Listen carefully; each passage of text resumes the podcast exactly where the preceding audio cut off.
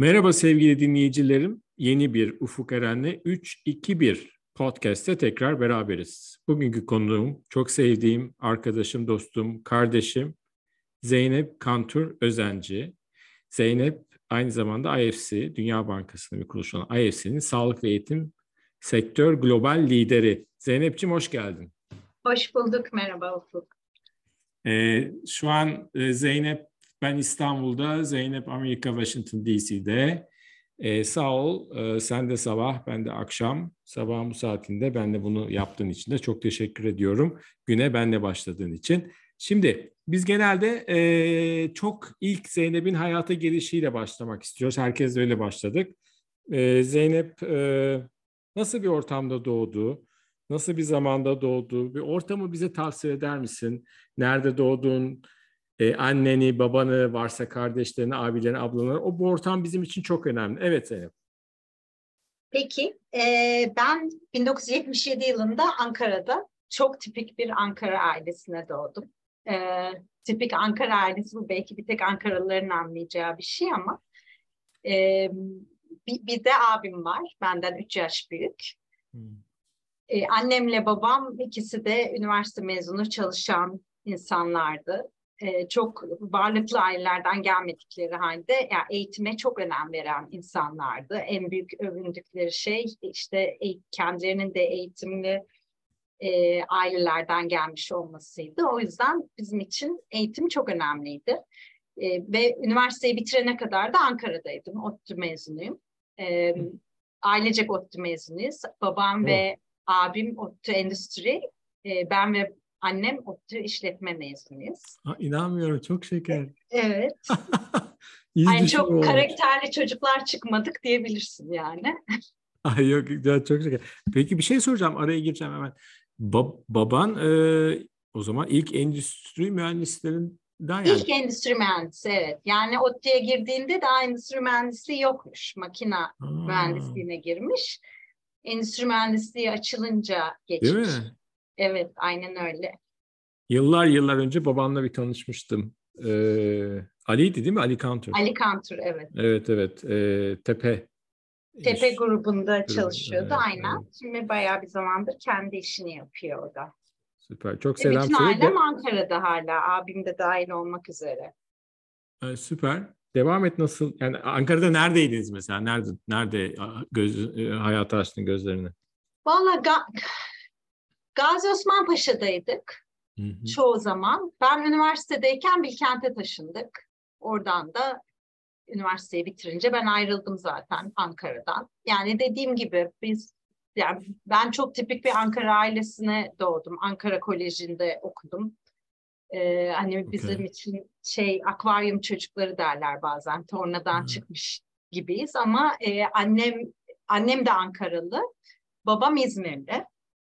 Ama annemin ailesi Cumhuriyet'in ilk e, üniversite mezunlarından yani Ankara'ya üniversite okumaya gelmişler. Ziraat mühendisi ikisi de. Ee, şey diyeceğim babanı biliyorum da annen de çalışma hayatında mıydı? Evet annem e, üniversitede okutmandı. Hmm. Emekli oldu. ODTÜ'deydi orada. Ne güzel. Yani hoca, öğretmen. Ho- öğretmendi aynen. Evet, ee, evet. Aslında yine o, bir evet, başarı hikayesinin arkasında anne ya da babadan biri ya da ikisi öğretmen, e, okutman. Yani e, çok etkiliyor. Yani şu ana kadar yaptığınız podcast'te yüzde sekseninin ya anne ya da baba ya da ikisi de. Öyle mi? E, evet çok etkili. E, abin nerede şu an? Ankara dedin. O ner- e, abim Ankara'da babamla birlikte çalışıyor. Ha, süper. o ön, önceden bankacıydı. Bayağı bir oldu ama bankacılığı bıraktı. Babamla çalışmaya başladı.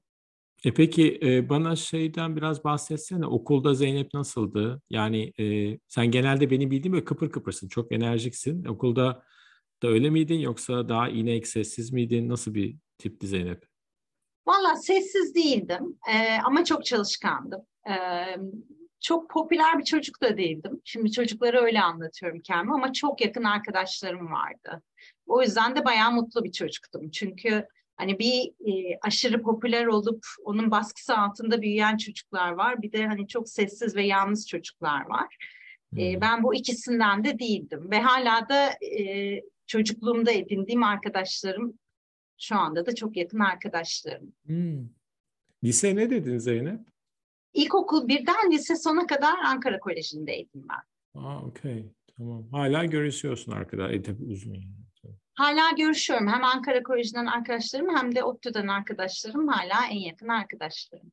Güzel, güzel. Peki e, aile içerisinde baktığın zaman dinamiklere anne baba hangisi daha dominant, daha atıyorum otoriterdi?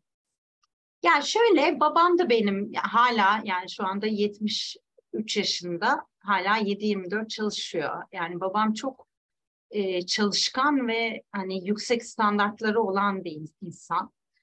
E, yani o özellikle hani iş ve başarı ve dersler konusunda çok dominandı. Annemin e, üniversitede okutman olmasının sebebi babam bu kadar çalıştığı için annem daha hafif bir iş yapmayı seçti. Bizim başımızda annem durdu. Evet. E, pek çok anne bizim aslında arkamızda duran kişi daha çok annemdir ama babam daha çok konuşurdu bizimle. Süper. Şey soracağım. Üniversite ODTÜ'yü bitirdin. işletme dedin değil mi? Hı hı. Sonra ne yaptın? Valla işletmeyi bitirir bitirmez Procter Gamble'a girdim. O zaman zaten bir takım şirketler gelip e, bizim okuldan alıyorlardı insanları. E, mülakata falan kendi sınıflarımızda girdik. İşte herkes belli yerlere giriyordu. İşte audit firması, işte bu Procter Gamble, Unilever gibi e, uluslararası firmalar, bankalar gibi çeşitli gruplar vardı. Bizim işletmede oralara girdi. E, ama ben onun üzerine İstanbul'a taşındım. Procter Gamble'da çalışmak üzere. Sonra bir sene sonra Procter Gamble'dan ayrılıp Amerika'ya gittim. Hayırdır? E, Amerika'ya master yapmaya gittim. O zaman da şöyle oldu. Yani ben master'a da kabul edilmiştim ama onu dondurmuştum Procter Gamble'dan iş teklifi gelince. Hmm. Sonra yani bizim zamanımızda bir kere yani öyle senelerce çalışıp ondan sonra master'a gitmek gibi bir kültür yoktu yani. Daha ziyade böyle işe girip çalışırdım. E, kariyerini yapmaya başlardın. O yüzden çoğu insan üniversiteden hemen sonra master'ını yapmaya çalışırdı. Hı hı, e, hı, bu sebeple de hani ben de hızlı bir şekilde işi bırakıp master'a gittim. Birkaç sene daha çalışabilirdim aslında. Nereye gittin? Buraya buraya geldim aslında. University of Maryland'e gittim. Ha, ee, güzel. Washington'un işte suburblerinden birindeydim. Ee, ne üzerine yaptın? Finans master yaptım. Bir senelik bir master'dı. Ee, sonra? Sonra e, açıkçası buraya finans master'ına geldiğim zaman e, çok da doğru bir karar yap, vermemiş gibi hissettim kendimi. Çünkü e, belki anlatma şeklinden de anlamışındır. Yani sonuçta ODTÜ işletmede okuyup Procter Gamble gibi bir yere işe girebilmiş iken hani burada bir senelik çok da yani üst sıralarda olmayan bir üniversiteye master'a gelmiş olmak ilk geldiğimde aslında yanlış bir kararmış gibi geldi bana. Ee, buraya ilk geldiğimde ilk 3-4 ayını bayağı bir pişmanlıkla geçirdim. Sonra ben ne yapabilirim diye düşünmeye başladım. Bir arkadaşım dedi ki Dünya Bankası'nda işte e, staj yapabiliyorsun. Çünkü üniversite dışında çalışmamız yasaktı bizim burada vizemizden dolayı. Bir şekilde Dünya Bankası'ndaki bu staj programına girdim ben ve Dünya Bankası'nda staj yapmaya başladım. Ve işin açıkçası master'dan daha çok Dünya Bankası'na gelmeye başladım. Evet. Ee, bir arkadaşın seni şey yaptı, bir arkadaşın yani. Evet, aynen öyle. Çetin diye bir arkadaşım master'dan yani bayağı bildiğin bana söylenmeyi bırak. Başka bir şeyler yap madem bu kadar e, tatminsiz hissediyorsun yaptığın şeyden dedi. Demek Çetin hayatında e, önemli bir e, hamle yaptırmış sana. Yani şu an konuşuruz sonra tabii de yani şu an mutlu musun geldiğin nokta itibariyle ama e, önemli bir şey bu anlattığın. Bir, Çok doğru. Bir işte diyorum ya benim her zaman çok iyi arkadaşlarım oldu. En büyük şansım oydu. Hep beni hmm. doğru yönlendiren, doğru büyüten insanlarla birlikte oldum ben. Ve sen sonra stajda başladın. Sonra Maryland'deki master bitti. Nasıl devam etti? işte ben staj yaptığım işi işe çevirdiler. Önce kontraktör olarak başlattılar. E, iki sene sonra da e, bayağı işte tam zamanlı bir işe döndü o. Dört sene burada Dünya Bankası'nda çalıştım. Ee, Zeynep bu staj hangi yıldı? 99'da gittim. 2000'de mezun oldum. 2000'den 2004'e kadar burada Dünya Bankası'ndayım. 2000. Wow. Epey olmuş ya Zeynep. Evet. Tabii ben 98 mezunuyum e, ODTÜ'den. İşte bir sene Procter Gamble, bir sene Master. Hmm. Sonra da IFC. Peki sen IFC orada başladın. Sonra IFC'de değildim aslında. Dünya Bankası'ndaydım. Ha, Dünya Dünya, Bankası. Bankası biliyorsun bu direkt devletlerle çalışan Hmm. ve aslında herkesin bildiği tarafı bizim Dünya Bankası grubunun. Ee, orada bir iş yapıyordum. Yani çok da böyle benim eğitimime acayip uygun bir iş miydi o, o zaman? Emin değilim. Yani böyle asistanlık gibi bir şeydi. Üniversitede asistanlık gibi bir şeydi. Bir sürü bir takım e, dokümanlar yazdım. Bir, bir kitaba e, yaza şey katıldım e, gene asistan olarak. E, kaynaklarda yer aldım. Ama hani tam olarak yapmak istediğim bir işte değildim. O yüzden de IFC'ye geçmeye çalışıyordum. Ha, okey. O nasıl oldu? O olmadı. Dünya Bankası'nda bulunduğum sürece IFC'ye geçmeye çalıştım ve bana sürekli şey dediler. Yani IFC özel sektörden insan alıyor. Senin buradan mutlaka çıkıp bir süre özel sektöre gitmen lazım. Hatta e, bir e, hani direktörüm vardı. O bana özel sektöre git ve bunu madem IFC'ye geçmeyi bu kadar çok istiyorsun, Hmm. özel sektöre git ve bunu askerliğin olarak düşün dedi.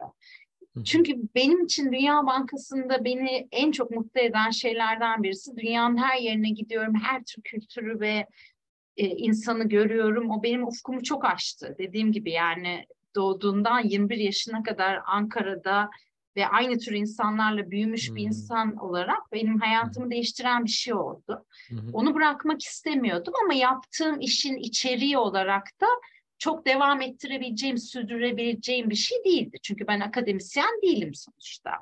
Evet. E, o yüzden de IFC'nin benim için daha doğru bir yer olacağını düşünüyordum.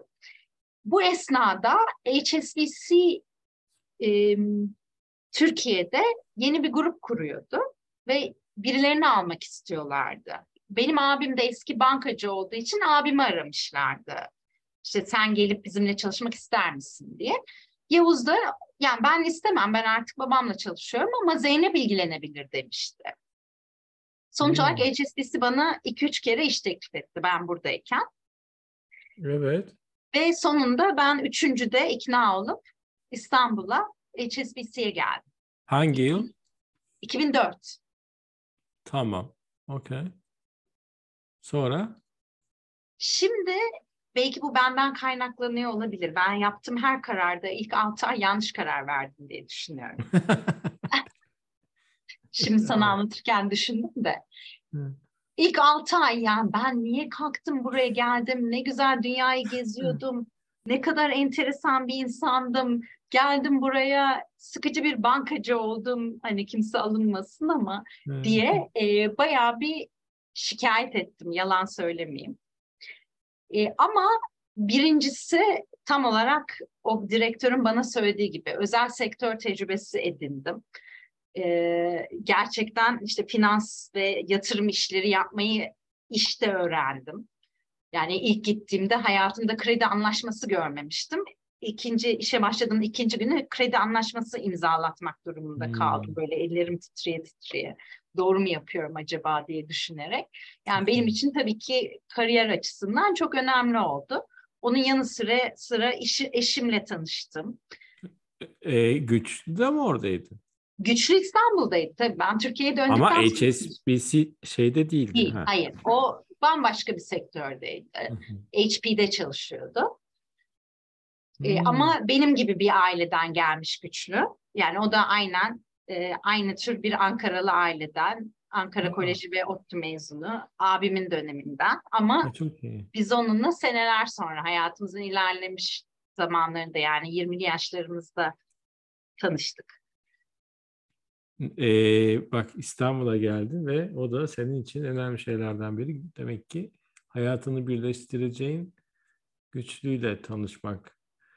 Ee, abin orada neden olmuş sana değil mi? Bu böyle oluyor. Abine teklif, abin, abin de seni tanıştırıyor yoksa. Evet, aynen yani, öyle. Çetin IFC'yi abinde güçlü yani HSBC'den öne geçen tabii güçlü yani şu anki eşinle tanışması. E sonra burada HSBC'de Sonra HSBC'de valla inşallah HSBC'deki eski patronlarım buna alınmazlar ama ben HSBC'de çalıştığım sürece IFC hayalleri kurdum. Ve sonunda da bir yani birkaç kere mülakata girdim IFC ile ve olmadı. Ve birkaç kere mülakatın sonunda hatırlıyorum o zamanki beni mülakata alan ülke direktörü kaybetti kendisini maalesef. Bana dedi ki yani Zeynep seni mülakata almamış insan kalmamış IFC'de. Ee, biz senin biraz daha özel sektör tecrübesi edinmen gerektiğini düşünmüşüz. Bence şu anda hazırsın gel dedi bana. Ve bu da 2008 yılında oluyor. 2008'de evet sen sonra gittin mi şeye? Şöyle ben tabii gideceğim çok da heyecanlandım. O zaman da böyle bir iki senedir falan evliydim. Daha çocuklarım yoktu. Hmm. Ee, ama HSBC'de bana karşı teklif yaptı.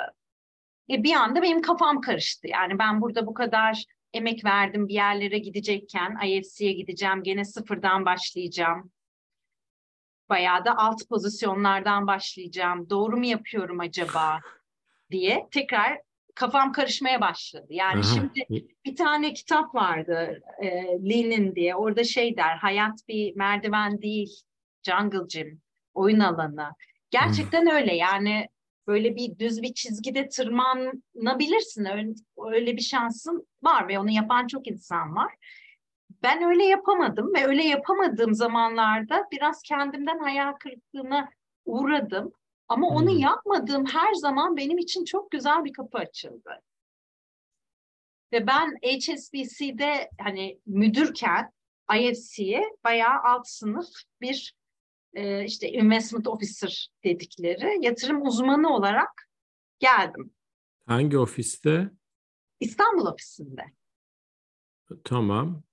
Okey. O zaman da mı şeydeydi? Kanyondaydı. Kanyondaydı aynen. E, öbürsü de HSBC'de Levent'teki binası mı? Yoksa şeydeki miydi? HSBC Zincirli? Levent şey Esentepe'ye yeni taşındı. Esen. Zaman. Okay. Yeah, okay. e, tekrar ha, bu sefer tabii IFC'ye döndün. E, çok kısa IFC ile ilgili iki cümle söyle. Belki dinleyiciler IFC nedir diye biraz daha kafalarında istersen otursun. Şöyle söyleyeyim. IFC Dünya Bankası'nın bir alt kurumu. Yalnızca özel sektörle çalışıyor. Aslında bir yatırım bankasıyla e, girişim sermayesi ve danışmanlık şirketinin aynı yerde toplanmış hali gibi. Yani biz özel evet. sektörü geliştirmek için finansman ve danışmanlık yapan e, ve sahibi ülkeler olan Dünya Bankası grubu içinde yer alan e, daha da genişletirsek Birleşmiş Milletler Birliği grubu içinde yer alan bir kurumuz. Ve 2008'de İstanbul ofisinde IFC'de başladın. O zaman işte da şöyle oldu. Sen çünkü seviyorsun böyle kimler değiştirmiş hayatımı diye. Bu e, HSBC bana karşı teklifte bulununca yani işin açıkçası onu da söyleyeceğim. Yani ben iki senelik evliyim. Ee, işte 31 yaşına gelmişim. Çocuğum Hı-hı. yok yani şu anda yeni bir işe başlayıp kendimi ispatlamak için doğru bir zaman mı diye düşünürken kalsam da HSBC'de krallığımı sürdürsem mi derken Hı hı. E, IFC'de beraber çalışacağım Sergio Pimenta diye bir adam vardı. Şu anda Afrika'nın başında IFC'de. O, o çağırdı beni. Ben de ona açık açık anlattım. Ee, ben çünkü çok direkt bir insanımdır. Gerçekten aklımdan geçeni söylerim rahat rahat. Böyle böyle HSBC bana bir şey teklif etti ve benim kafam karıştı dedim. Hı-hı. Ve bana o kadar anlayış gösterdi, beni dinledi ve dedi ki biz seni istiyoruz dedi. Sen dedi bir dört ay düşün, dört ay sonra gel dedi. Hmm. Ben bu adam bana böyle deyince o kadar şaşırdım ki ya ben bu insan için çalışmak istiyorum ya deyip ertesi gün kararımı verip hemen geçtim IFC'ye. Burada da kim? Sergio. Sergio'nun o anki senin karşındaki e, söylemi, duruşu, belki kendine güveni, sana o anki e, işte bakışı bu belki sende şey oluşturdu. Yani benim için rol model çok önemli. Benim böyle saygı duyup takip edebileceğim birileri olması lazım. İş hayatında da, özel hayatımda da. Belki işte babamdan kaynaklanan bir şey olabilir. Hı hı. Yani o Sergio da onu yakalayınca ben bayağı Fareli Köy'ün kağıcısı gibi onu takip ettim. çok şeker, çok güzel. ee, ve 2008'de başladın ee, ve zaten biz de herhalde o aralar 2008, 9, 10'da seninle ilk tanıştık. Bu ilk şehir hastaneleri iş modelleri konuşurken Aynen ediyorum. öyle. Bir to- toplantı yapmıştım ben Ritz-Carlton Oteli'nde bu müteahhit firmalar EBRD, IFC ve belki herhalde ilk orada seni görmüştüm akşam Sen yemek. Acıbadem'deydin. Yok Siemens'teydin. Acıbadem'de neyse evet. Sonra Acıbadem'de evet, geçtim ama olabilir. orada evet ama 2013 14'te Acıbadem'deydim ama seninle tanıştığımda Siemens'teydim. Oradan biliyorum. Ee, ilk bu şehir hastaneleriyle başladık. E sonra IFC serüveni devam et istersen İstanbul Ofis. E, ne yaptın? Nerelere imza attın? Oradaki enteresan olaylar geliyor mu aklına hiç? Valla şöyle ben başladığımda aslında beni portfolyoya bakacağım diye almışlardı. Portfolyoya bakmak demek IFC'nin zaten yatırım yapmış olduğu firmaların e, raporlarını yazmak, onları takip etmek. E, ama o esnada e, Sergio özellikle benim iş geliştirmeye daha uygun bir kişisel yapım olduğuna karar hmm. verdi. Ve hmm. sen iş geliştirmeye yönlendirdiler. E, o esnada da Türkiye'de ve bizim bölgede eğitim ve sağlık sektörüne bakan kimse yoktu.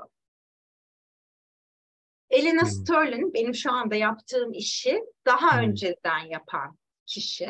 Yani global e, eğitim ve sağlık lideri olan kişi. Bana dedi ki sen e, işte Türkiye'nin de içinde olduğu bu Avrupa ve Orta Asya bölgesinde eğitim ve sağlık lideri olur musun dedi. Hı hı. Şimdi normal şartlarda ben aslında bu kadar özelleşmek için fazla hani junior'dım. Daha diğer e, bu tür özelleşmiş belli bir sektöre liderlik eden kişiler daha üst e, düzeylerde kişiler. Çünkü çok erken zamanda bir sektöre kitlenmek çok doğru bir şey değil aslında. Ben IFC'de onu çok önermiyorum. Ama orada bir boşluk vardı. Ve bana ben o boşluğu doldurdum açıkçası. Ama o esnada da o bölgede eğitim ve sağlık alanında hiçbir şey yapamıyordum.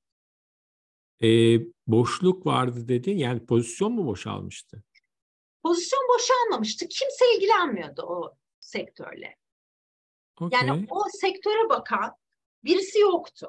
Bunlar küçük sektörlerdi. Çok fazla bir şey yapılmıyordu. Şu hmm. anda mesela gene yok.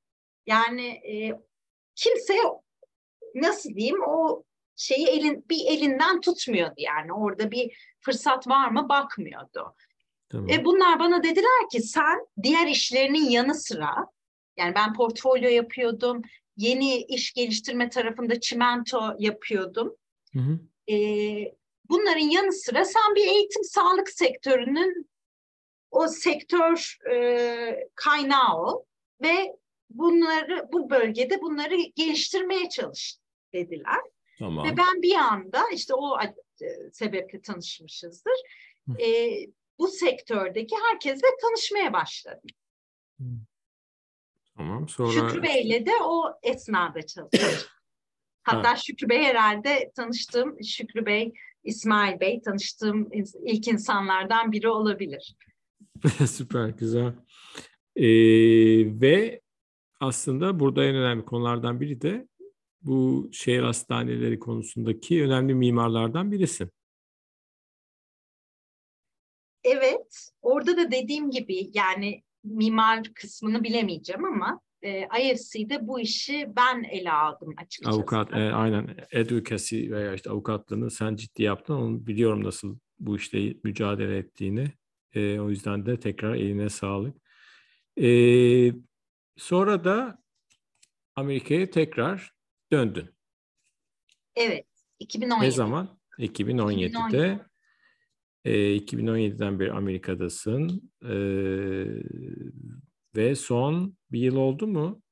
Bir yıl olacak mı senin şu an bu Nisan, e, yok, sağlık eğitim? Oldu. 6 ay geçti, 8 ay oldu. 8 aydır da e, dünya liderisin. Sağlık ve eğitim sektörleri bu tabii müthiş güzel ve ben de zaten sana ilk duyduğumda ne kadar mutlu olduğumu söylemiştim. Önemli büyük bir pozisyon. Burada Zeynep'in olması, bir Türk Türk'ün olması, bir Türk kadın olması ayrıca bir gurur kaynağı. Ee, şimdi baktığımız zaman geriye aslında mesela e, Zeynep bu şey de enteresan. Bu sağlık ve eğitim sektörü global lideri olma konusu da enteresan. Çünkü biz seninle hatırlıyorum e, Elena vardı değil mi bu pozisyonda? Elena Sterling. Evet. Elena ayrılma kararı verdiğinde yani çok hani belki vardı ismin ama sen o kadar da belki olmayabilir yani çok da böyle olacak başka adaylar da var değil mi? Bu süreci anlatır mısın? Yani burada Vallahi ne oldu da Elena ayrılmaya karar verdiğimde ben çok üzüldüm. Ee, çünkü bence Elena hani ya hem benim için hem de IFC için buranın demir taşlarından biriydi. Hani ben de hiçbir zaman Elena'ya Elena gitse de ben de onun yerine gelsem diye bakmıyordum açıkçası. Aynen. Ee, bana bu pozisyona başvurmam söylendi. Ee, hmm. Bundan önce biliyorsun e, bizde böyle bir yeni bir iş kolu başlatılmıştı. Hani böyle finanse edilmeye hazır projeleri beklemeyelim de gidelim biz kendimiz geliştirelim diye. Yani birazcık da riskli bir işti ama IFC'de yani belli bir e, seviyenin üstüne çıktığın zaman biraz insanlara yol yer açman gerekiyor. Eğer belli bir yerde çok uzun süre kalırsan ya kalabiliyorsun ve var kalabilen. Bence biraz körelmeye başlıyorsun. Ben o yüzden e, bu e, upstream dediğimiz yeni proje geliştirme ekibine geçtim. Evet. E, gene ilk altı ay hata yaptım diye orada e, bahsettiğim gibi birazcık söylendim. Hatta eski patronumu her gördüğümde gidip acaba eski işini istesem mi diye düşündüğüm bir 4-5 ay geçirdim gene. Ama daha sonra orada e, önemli işler yaptım. O sırada da pandemi oldu. Pandemi evet. olunca işte bizim benim rolüm çok ön plana çıktı. E, çünkü IFC'nin pandemiye vereceği herhangi bir cevabı bizim sıfırdan yaratmamız gerekti. Öyle çok kolay işler yoktu açıkçası ve de e, IFC'de yönetimde bu kolay iş olmayan işlerin peşinden koşacak kim var? Zeynep var diye düşündüler. Beş sene şehir hastaneleri kovalamış bir insan olarak.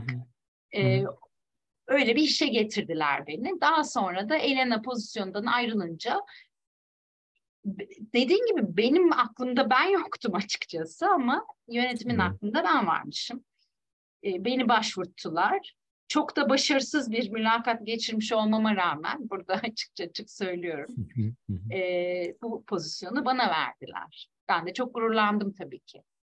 Neden sana verdiler sence? Şöyle e, birincisi işte ben yani sonuçta benim şöyle de bir şansım var yani benim elime çok fırsat geldi. Bu pandemi olmuş olması sağlık sektöründe iş yaratmaya çalışırken bile yani ne kadar üzücü bir şey olursa olsun e, bizim sektörde pek çok fırsat yarattı. E, yani ayağıma güzel toplar geldi öyle diyeyim. Ama ben de e, açıkçası o ilk 4-5 ay ki e, hani doğru mu karar mı verdim acaba dönemini yara, e, atlattıktan sonra taşı suya çevirebilen bir insan olduğum söylenir benim için. Yani çok e, yapışırım, çok arkasından giderim, hani ciddi alırım, bir şeyler yapmaya çalışırım. E, bence öyle bir heyecan istediler burada. Çünkü teknik olarak bu işi yapabilecek çok insan vardı. Hı hı. E, hatta ben aslında benden daha e, üst seviyede olan insanların üstüne geldim. E, herhalde benim e, hissiyatım e, böyle bir enerji istediler burada. Hani e, bir şeyleri değiştirebilecek, bir şeyleri olduğu gibi kabul etmeyip peşinden koşabilecek gibi düşünüyorum ben. Bence de. Ben de öyle düşünüyorum. Her ne kadar IFC'de olmasa Ama da. yani şöyle de bir şey var. Doğru zamanda doğru yerde olmak diye Değil bir mi? şey var. Yani ben pandemi sırasında yaptığım işten dolayı işte bu Afrika'daki bütün aşı projelerini ben koordine ediyordum mesela. Hı hı. Yani hani IFC'nin en üst kademesine kadar bilinen bir insan haline geldim. Bu da bir şans tabii ki. Yani şans her zaman faktör ama dediğin o senin biraz önce niye sen dediğin verdiğin cevaplar da o şansı sana doğru o ibre, şans ibresini sana göstertiyor ve seni görüyorlar. Burada enerjik, daha önce işte böyle challenging neleri yapmış, başarmış diye. Senin hep o zaman hani o şans herkes için var aslında. Ama sen onu mıknatıs etkisiyle üstüne çekiyorsun. Çünkü bu bahsettiğin özellikler var. Şimdi bugüne kadar baktığımız zaman işte HSBC, Abin Yavuz, hatta ondan önce IFC Çetin, daha sonra tekrar e, pardon IFC Çetin değil, Dünya Bankası Çetin. İlk. Yok Çetin benim e, üniversite master'dan sınıf arkadaşımdı. Ama işte Çetin senin Dünya Bankası'na girmeni, evet. sonra abin Yavuz'un sana bu e, teklifi yönlendirmesi, daha sonra da IFC'deki İtalyan isimli beyin adını unuttum da. Sergio. Sergio'nun o anki senle konuşması belki senin şu ana kadar gördüğün biraz şeyler hayatındaki e, önemli noktalar, önemli kişiler, e, senin e, e, hayat yolculuğunu etkileyen kişiler diye görüyorum. E, peki Zeynep, bugüne kadar bu yolculukta ya keşke onu yapmasaydım. Yani örneğin keşke Procter Gamble'da PG'de kalsaydım dediğin oldu mu? Hep. Verdiğim her kararda dediğim gibi yani ilk 3-4 ay e, keşke yapmasaydım dedim. Çünkü bir iki sebebi var. Birincisi yani bulunduğun yerde tabii ki rahatsın. O bilinen bir şey, bilinmeyen bir şeye geçiyorsun. Ve ben hani bir sürü insan mesela kariyerinde atlaya atlaya gider.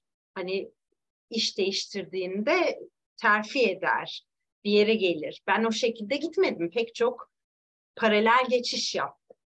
E, ve de bunlar da tabii ki hep içimde bir acaba doğru mu yaptım hissiyatı vardı.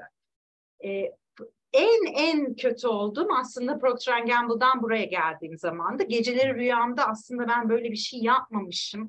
Orada çalışmaya devam ediyorum. Bu bir kabusmuş diye görüp Sonra Amerika'da uyandığımı hatırlıyorum.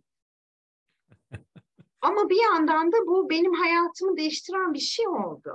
Tamam o zaman bambaşka bir noktaya gidecektim. Hani bile, kimse bilemez daha mı iyi olacaktı, daha mı kötü olacaktı. Ama dediğim gibi ben hayatımın ilk 21 senesine baktığım zaman yani tabii ki çok şanslıyım, çok iyi bir aileye doğmuşum ama çok standart bir hayat yaşamışım. Şu anda işte iki hafta sonra Pakistan'a gidiyorum. Birkaç hafta önce Endonezya'daydım. Yani ben bu bunları görmemiş, bu, bu hmm. hayatı yaşamamış olmayı kesinlikle istemezdim. Ve bunu o zaman aldığım o yanlış karara borçluyum. Ama bugün baktığın zaman hala diyor musun ya keşke PG'de kalsaydım? Demiyorum. Keşke okay.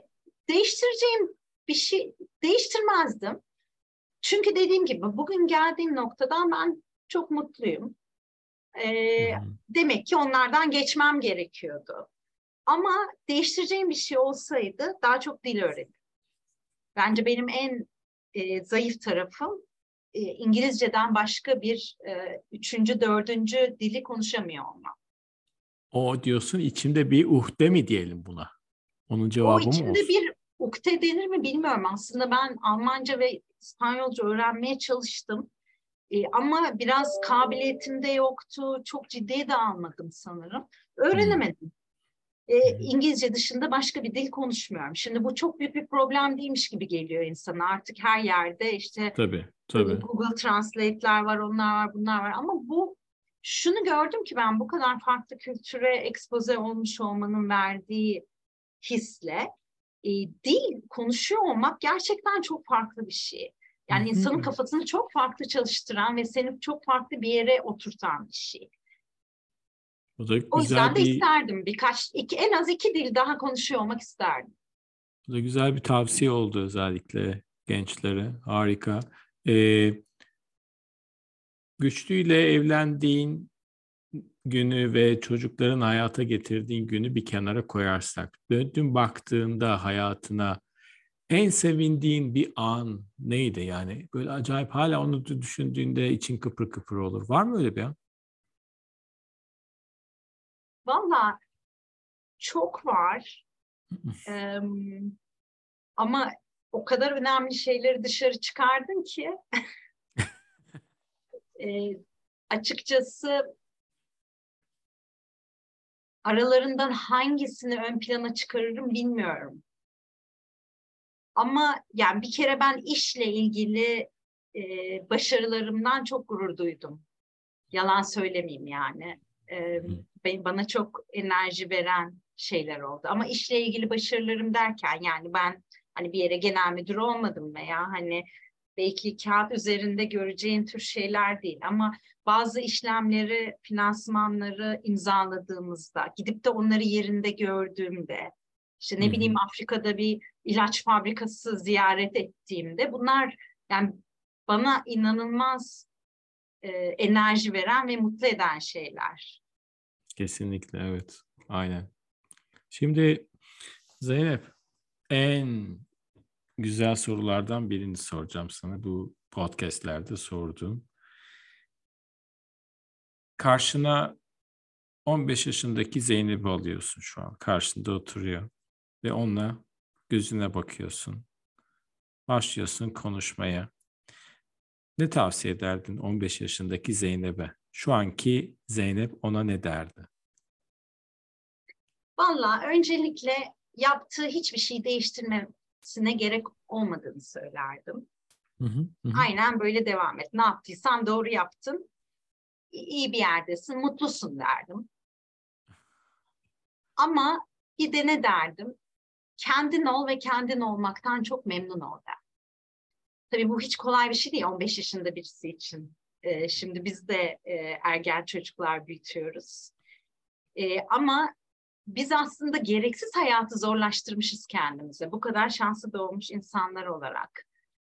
Ee, olmadığımız insanlar gibi davrandığımız her dakika bizim için kayıpmış.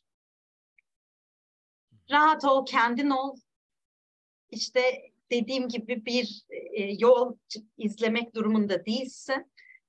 Ve ne yapıyorsan doğru yapıyorsun. Sonu güzel derdim. Ne güzel.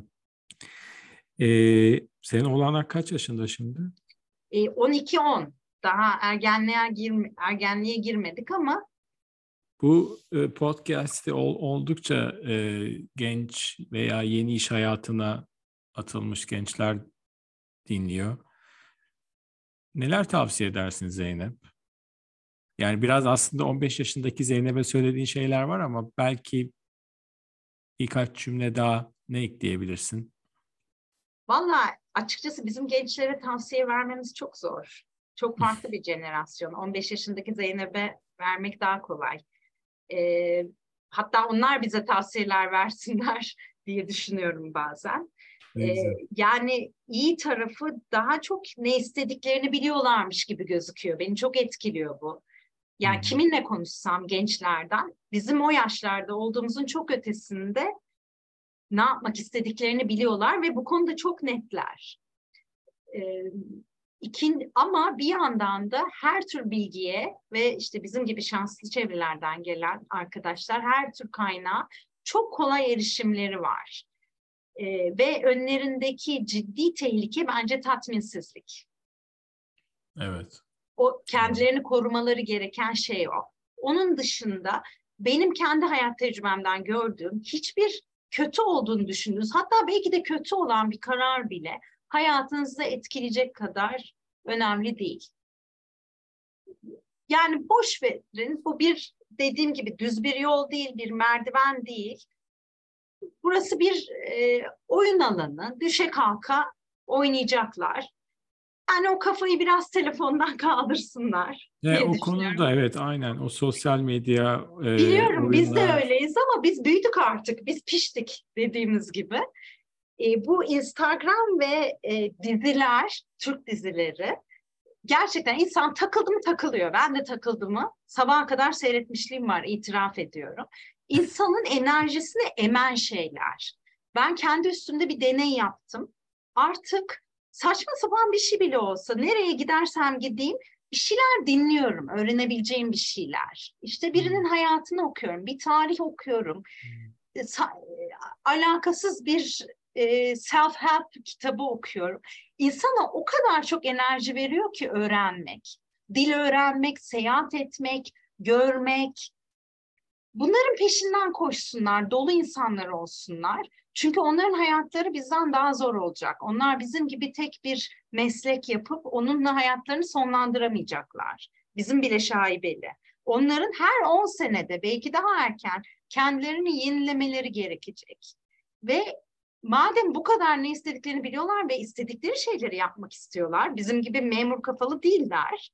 O zaman kendilerini çok donanımlandırmaları gerekecek.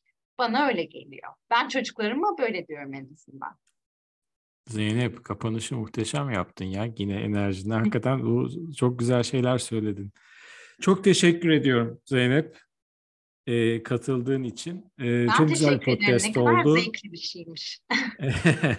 Seni e, tanımayanlar da bu podcast'te tanıyıp ne kadar e, enerjik, ne kadar güzel bir insan olduğunu da görecekler.